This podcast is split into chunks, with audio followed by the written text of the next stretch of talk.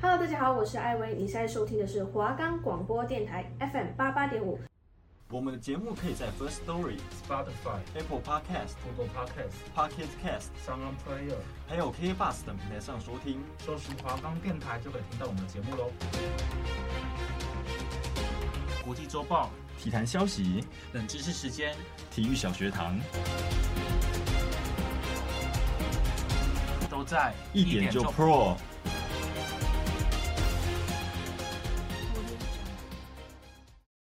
好，欢迎回到这礼拜的国际周报，我是安炫。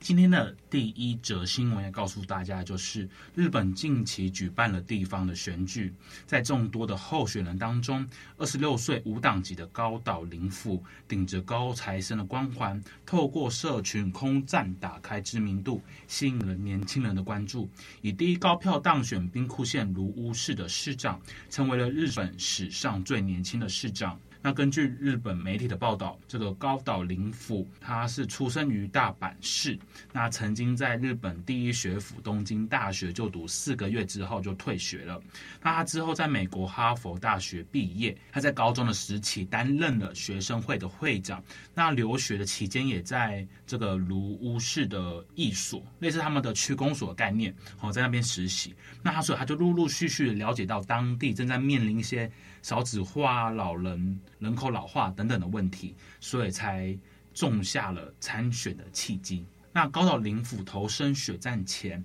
他是非营利组织的负责人，主要支援日本海外留学生的相关事务。那他在决定参选后，他针对各个问题提出了政见，包含利用了这个资讯啊、科技等等来充实公共教育，那提供儿童医疗等等的这些针对儿童啊或者是年轻人的这些政见。那作为无党籍还有经费不充裕的情况下呢，他就靠着他的同学还有志工的帮忙。来制作一些 TikTok 的短影片，像是一些哈佛生挑战去应征 Google 啊，或者是日本的东京大学跟哈佛哪一间的考试题目比较难，对，就是这种嗯很吸眼球，那点阅率也会很高的这些题目来打空战哦，就打开了知名度。那他最终以一万九千七百七十九票打败了五十三岁的现任市长，还有好几位的候选人，那改写了日本史上最年轻市长的记录。那他今年是二十六岁嘛？那过去最年轻的市长当选人是一九九四年，那个候选人当年是二十七岁，差一岁这样子。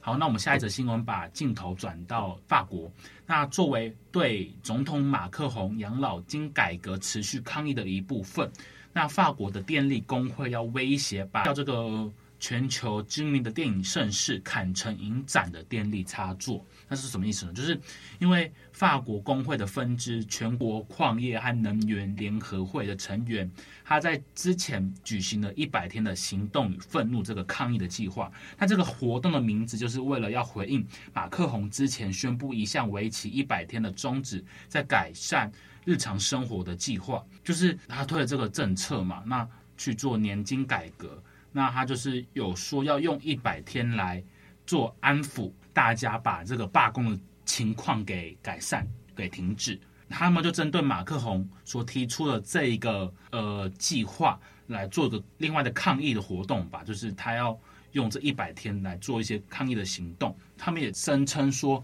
五月是一个随心所欲的月份，那他们就是要在。坎城影展啊，摩洛哥大赛就是 F1 的赛事，或者是法国的网球公开赛来做抗议，然后就是要把他们电力给拔掉，那就是要尽可能的让这些庆典是黑暗的。他们这些工人啊，之前也在法国的机场或者是马克宏去参访的学校来把电力给中断。好，那下一则新闻就是非营利组织这个春潮研究社，它的最新调查指出，呃，十八到二十五岁的年轻人或是成年人，他们从事信仰的比例上升。对，那这这个调查在去年的十二月进行，就是要想要了解年轻人信仰宗教的现况。呃，发现十八到十五岁的年轻人有三分之一。他们最新调查是三分之一，就是开始是有这个信仰神的这个存在。那比二零二一年四分之一算是大幅的成长。那对于年轻人来说，就是这一辈的年轻人来说，就是新冠疫情算是他们首次面临危机，蛮大的一个危机，就是呃，从亲友的上升，或者是工作啊，或者是日常生活，都是。被打乱了，而且也没有把握，多多少少也都是会影响到大家的。所以年轻人就在这很多方面变得很老成，变得成熟了。对，那也这些日常算是日常，在前几年是他们没有去经历过的。对，所以他们就是会开始转借由宗教来希望得到安慰，就是可以停止伤痛。那他们的调查也显示说，嗯，就是明他们这些年轻人所信仰的神，可以包括像是上帝，或是一些不限于基督教的一些神旨。对，那他们表示说，就是信仰神并不是呃固定一定要是某一个，或是一定要是遵从于谁，就是他们是相信神的，但他们不会依附在特定的一个一个宗教里面。对，呃，就像我刚刚说的，因为疫情的关系，所以他们的很多都一些失业啊，或者经济的问题，甚至一些会有种族之间的歧视。那他们会觉得说，他们自己很多的那种强大的感觉，就是他们觉得他们自己已经不太是最强的，就是因为年轻人嘛，他们在各方面都会觉得自己是就是旺盛的那种感觉。对，那因为疫情的关系，所以他们觉得他们很多的。保护层都被剥夺了，所以才会转向向上帝给诶庇护这样子。对，那像我刚刚说的，很多年轻人他信仰上帝或者是其他宗教，但他们不一定会去呃上教堂。对，那像是那么这个研究调查也指出说，从十八到二十九岁的这些年轻人，他们每个月参加宗教的礼拜或者是次数更频繁的人，大概只有百分之二十。那比二零一九年的百分之二十四还要来得少。那他们说，呃，不敢百分之百相信有更高的的这种力量或存在，但宁可信其有，只是不挂名在任何的宗教或者是一些组织之下。好，那下一则新闻一样是在日本。那相信很多人都有听过，日本有。一个叫做自杀森林的存在，在日本的一个，你说那个富士山那边那个好远，对，就在日本富士山那边，每年去那边自杀的人数其实是很多的。那那边也放置了很大量的一些告示牌啊，那或者是有一些民间的组织会定期去那边做巡逻。那有一个网友就是他去那个自杀森林那边去，算是探索，对，探索就。他们去那边看的时候，踏青郊游这样，对，然后就发现那边树上竟然被挂上了 TENGA 的飞机杯，他他应该算是那些民间组织的人之一啦。对，那他去那边，他去那边之后，发现在那边自杀人大部分都是以上吊，就是勒颈的方式去自杀，那比例大概有八成到九成都是男生，那女生自杀的比例会在那边自杀比例是比较少的，所以。才会有这个飞机杯的存在，就是它是被人家用塑胶袋，然后绑在树上。那它这个呃飞机杯的上面那个塑胶袋上面也是有写一些纸条，就是说意思就是说日本的红灯区是比你这个飞机杯还要好玩的，类似以这种比较酷手的形式，嗯，然后去告诉那些想要自杀人吧。对，那他们那个纸条每一个上面写都不一样，这样。那就是有人在推敲说，放置这个飞机杯的人，他说不定是之前也想要去那边寻死的一一一份子吧。对，那因为还有亲身的经验，所以才想到用这种招数，想要去挽救更多的人。他这招其实蛮厉害的，我觉得完全我没有想过可以用这种方法去诶、欸、阻止人家说是自杀，实际上还有其他很美好的东西，蛮酷的。对，那也被人家说很有爱了，其实。嗯。那下一个新闻就是，联合国表示，印度的人口预计会在四月底之前和中国持平，然后接着就会慢慢陆陆续续去超越中国，成为世界上人口数最多的国家。那这个消息是由联合国的经济和社会事业部所宣布的。那他们就是统计出来说，大约在二零二三年的六月，印度的人口就会比中国还要多两百九十万。联合国也强调说，这个只是一个推敲的数字，也不是一个很明确的，因为距离印度上次做全国的这个人口普查是二零一一年，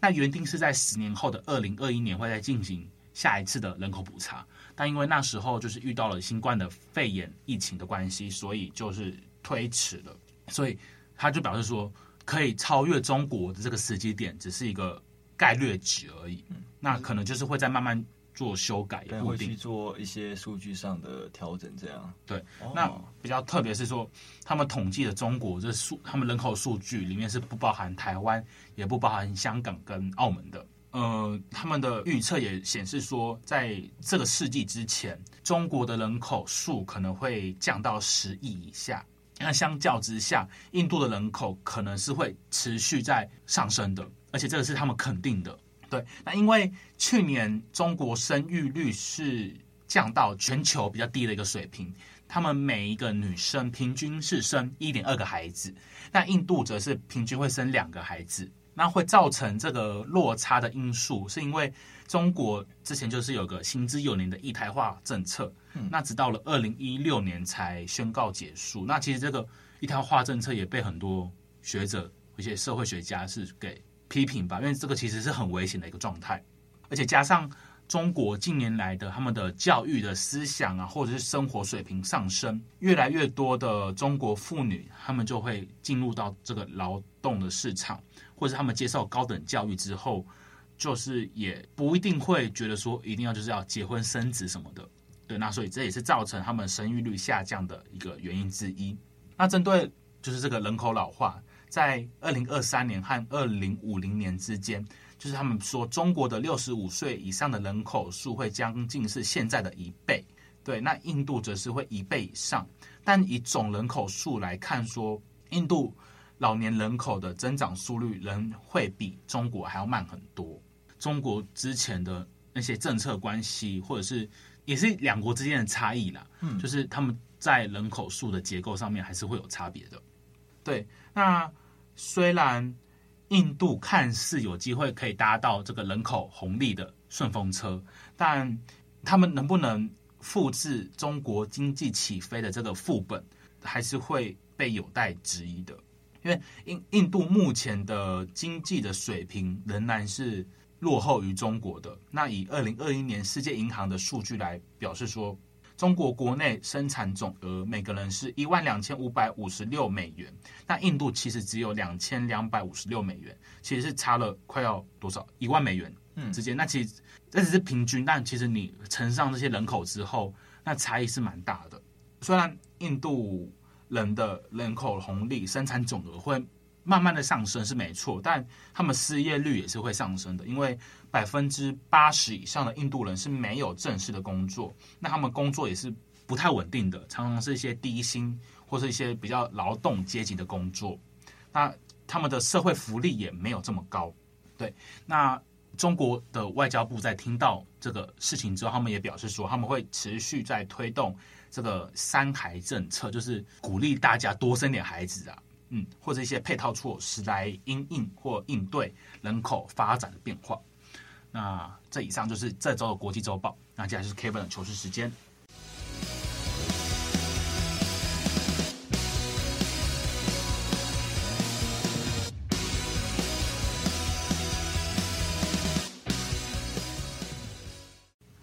OK，欢迎再回到我的糗事时间。那这礼拜就要跟大家讲的是，大家台湾人应该也蛮熟悉的，国小都会，国中、高中上课一定都会上到的桌球。嗯，那桌球有没有想过说？桌球这个词是怎么来的？因为我们如果你从英文的翻译来看，它英文叫什么？Table tennis。嗯，所以其实桌球算是一个简简称。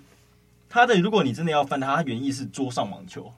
这样，那也是因为这样，我们来看一下它的起源。这样，那运动方式当然就是大家都知道嘛，可就是球员一定要拿着球拍，然后隔着带有球网的桌子对打嘛。对，那方方式就跟我们之前介绍过的网球一样，有分单打、双打，然后双方互相击球到其中一个人没有办法打了，就会得分。对，然后接下来我们要讲到的桌球的起源，它是其实算是从网球发展而来，它有两种说法。那我先说第一个，啊，第一个是说它是起源自十九世纪末的英国啊，就那个时候还记得我们那时候说网球也是差不多那个时候，就一八八多多年的时候开始有这些运动嘛。那欧洲人那个时候，因为他已经网球这个运动在国外已经开枝散叶了，嗯，所以他已经开始很热门。那欧洲人真的是非常喜欢网球这个运动，但是网球这个运动本身就是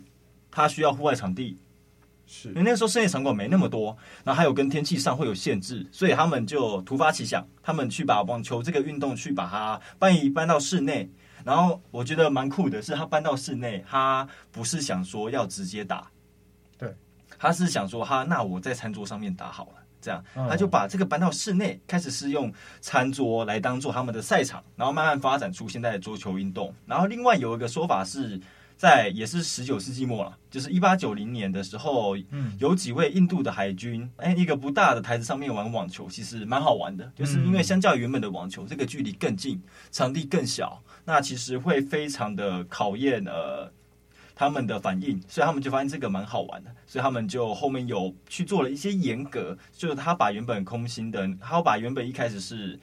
我们那时候说到，它是一个实心的球嘛，然后弹性不大，嗯、所以他因为发现这样在桌子上打很难打，所以他们就换了一个做法，他们把那个球变成一个空心的小皮球来取代原本的实心球。然后接下来的话，它就是用木板，就就开始蛮像，越来越像我们现在桌球的样子，用木板去代替了它的那个网球的球拍。是，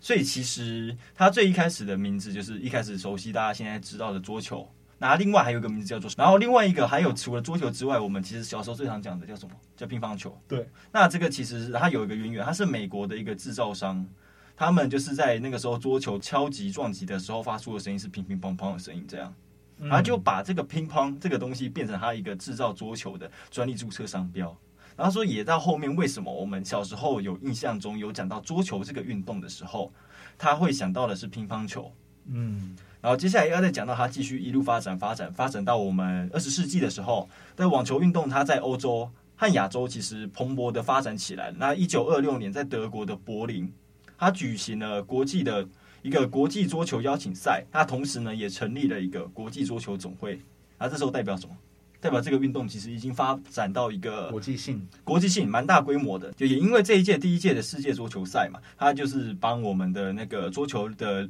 运动早期的历史写下了一个新篇章。这样，然后同时呢，它也是现在的世锦赛，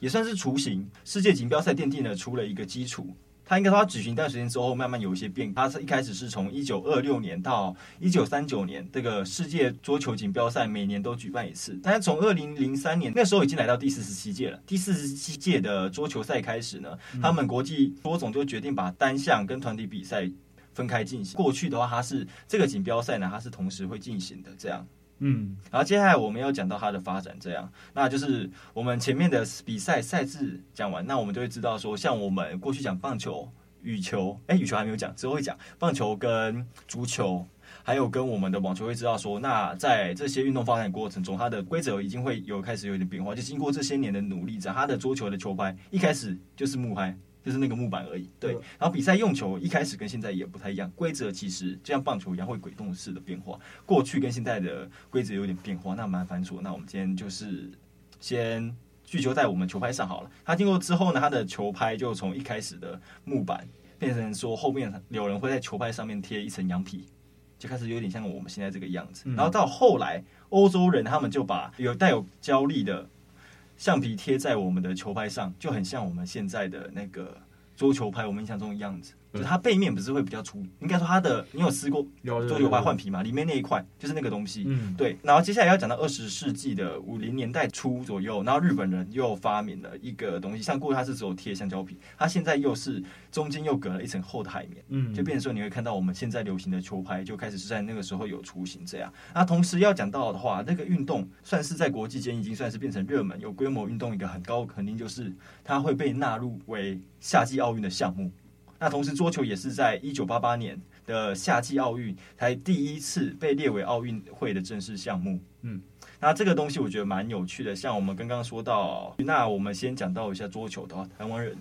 的很有名的桌球选手，第一个想到会是谁？庄智渊哦，一定是庄智渊。那我觉得不得不提的是庄智渊，他其实是生涯最好的排名是世界第三。嗯，那世界第三名是在二零零三年的十二月。然后接下来要另外题外话要讲到的是，你知道听过就是有一个俗语叫做“娶某前生囝后”，知道那什么意思吗？那个意思是说，一个男生在娶妻之前，还有跟生完小孩之后，他的气势运势会更旺。嗯，那庄智渊是在二零一九年之后生生下第一个小孩，那他前几年成绩一样是稳定输出，但是蛮有趣的是，他生完小孩那一年，他在克罗埃西亚的公开赛单子单打他就打到四强。因为他在前面两年，一七年是也是四强，可是他一六年是呃里约奥运男子单打是只有到三十二强而已，所以就会看到说，其实你会发现这个蛮悬的。以前我不太相信这种东西，但最近看一些运动，你看就会发现很多例子是真的有差。有时候很奇怪，就是生完小孩的时候会这样。刚刚就讲到了这么多赛事，那我们要了解一下说它的我们桌球这些积分啊。是要怎么算的？那有积分，主要你的赛事有分，就赛事积分会有分两种，就一般的赛事积分，跟另外一个是红利积分这样。嗯，那我们首先先讲，那因为它的算法会比较复杂一点，可能这边就不讲。那我们先带大家了解说，它这个等级积分，不同层级的赛事的积分会是怎么样？好了，好，那我们赛事积分一个等级积分的它的赛事分级，它有分成 R one 到 R 三。三个层级，那 R one 就是最高的，最高的话已经就是奥运跟世界级的赛事，像有奥运，然后跟青年奥运，然后世界锦标赛，还有世界杯，然后我们的 R 二是国际桌球总会去主办的赛事，国际桌总的世界巡回赛，还有跟世界巡回赛总决赛，国际桌总的青少年巡回赛跟国际桌总的少年挑战赛，那这些是第二梯队的，第二次第二层级的。嗯，比赛，然后接下来就是 R 三，R 三的规定就比较宽松一点，像是国际桌球总会他主办或是他承认的赛事，所以呢，这是典型的就是各州的锦标赛和杯赛这样。然后例如的话，这个层级的话，像有大英国协运动会，你有听过那个东西吗？没有。就呃，你有看过我和我的冠军女儿吗？嗯，他们那时候不是有比。那个比赛嘛，有跟澳洲比，那个他那个东西就是大英国学的运动会。以前那时候，对以前的时候，对对，就是那个东西。然后泛美运动会那是美洲那边的，然后法语系运动会跟四大运，还有各州的运动会，可能例如像我们的亚运，嗯，这些的成绩就就会在这边这样。R 三，嗯，R 三是这样。然后接下来我们要说到红利积分，那红利积分的话，它就分成四个等级，它是 B one 到 B 四这样。然后 B one 一样是奥运跟还有跟奥运的资格赛跟世世锦赛嘛。嗯，然后 B two 的话说它是是世界杯，然后国际桌总的世界巡回总决赛跟超级系列赛事，你会发现就是这些东西都会有。为什么要介绍这些东西？因为是它不同的赛事，你得分，你去获得的名次会影响到你的积分排名。那这最后就会影响到你今年可能结算的时候，你的世界排名会是多少？这样。然后接下来 B 三就是青年奥运，是呃世界青年锦标赛、国际桌球世界巡回主要的赛事，然后各州的锦标赛，然后。B 四的成绩是各州杯赛、综合运动赛会、世界桌总、世界巡回挑战赛，还有跟其他地区的赛事或者是青少年的赛事。那大主要是这些。那我另外可能会想要在这边跟大家稍微补充的一下，是我想还是觉得要让大家了解一下基础的这个积分是怎么算的。然后这个算是我额外补充的东西，就是因为我们刚刚不是有介绍到说有等级积分跟红利积分嘛，嗯，那我们的排名的积分就是由等级积分去加我们的红利积分，这样。红利积分的话，它其实是有时效性的哦，嗯，就是等级积分是你判这个桌球排名的，当然是你等级积分越高，那你就有机会拉到最高。但红利积分的话，它是的定义是它是最近十二个月选手在各项赛事最后获得的名次，它直接换算而来的积分，这样。所以就是一样，这种运动规则都是等级越高的赛事，你越好名次嘛，就会一样可以获得那越多的那个红利积分嘛。嗯，它的算法跟我们那个下礼拜会讲到羽球的国际羽总的算法也一样。这个比赛比完之后，这个积分十二个月过后会扣除，所以你会看到说有些状况是可能这个比赛打完，中间有一场比赛，可能世界排名一二名的人，他有一段时间没打，然后那个积分刚好过期了，他的名次可能就会短短暂的往下掉。那下一个新的赛事回来之后，它又上升，这是这个原因。那大部分桌球的简单的我们的各种的国际赛事嘛，然后跟我们的协会大概介绍到这边。那接下来的话，来跟大家讲一下赛事冷知识。那这礼拜的话，想要聊聊看，哎，安炫，你会小时候会看卡通，或者是自己会不会很想打那种枕头战？一定会啊！毕业旅行，毕业旅行一定要嘛，就是要一定要在床上跳跳，然后打人家。然后在小时候玩那种，半是跟可能姐姐哥哥玩，打一打可能会把被爸爸妈妈臭骂一顿，说啊，你为什么这样玩枕头？嗯，这样玩一玩。不过这几年呢，也是今年的事情，蛮有趣。是美国其实已经有民众把这个这一项算是趣味竞赛，他把它专业化，而且把它发展成一个职业的赛事哦。嗯，他让这个选手。它除了在这边这个赛事可以发挥它一级市场玩枕头战之外呢，很神奇的是，它已经发展到很像我们积极类运动，它还会有你最后获得冠军的人，你会有冠军腰带哦，还有每五千美元的奖金可以带回家，那蛮多的，还蛮多的，就是一个很专业型的感觉，很专业型的感觉。那就是在最近的美国的佛罗里达州，它兴起了一个新型的运动比赛，就是枕头大赛，它是第一届的枕头大赛锦标赛。